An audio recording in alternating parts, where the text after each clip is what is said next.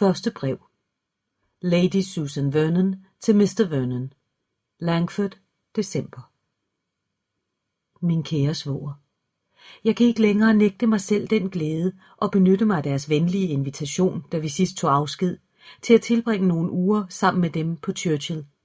Og hvis det derfor er belejligt for dem og Mrs. Vernon at modtage mig nu, er det mit håb i løbet af nogle få dage at blive præsenteret for den søster, som det så længe har været mit ønske at lære at kende.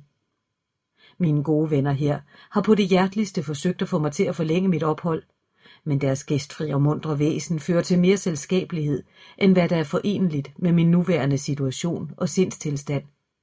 Og jeg ser med længsel frem til den time, hvor jeg kan tage del i deres fortryllende tilbagetrukkethed. Jeg længes efter at møde deres kære små børn, hvis hengivenhed jeg er særdeles ivrig efter at sikre mig –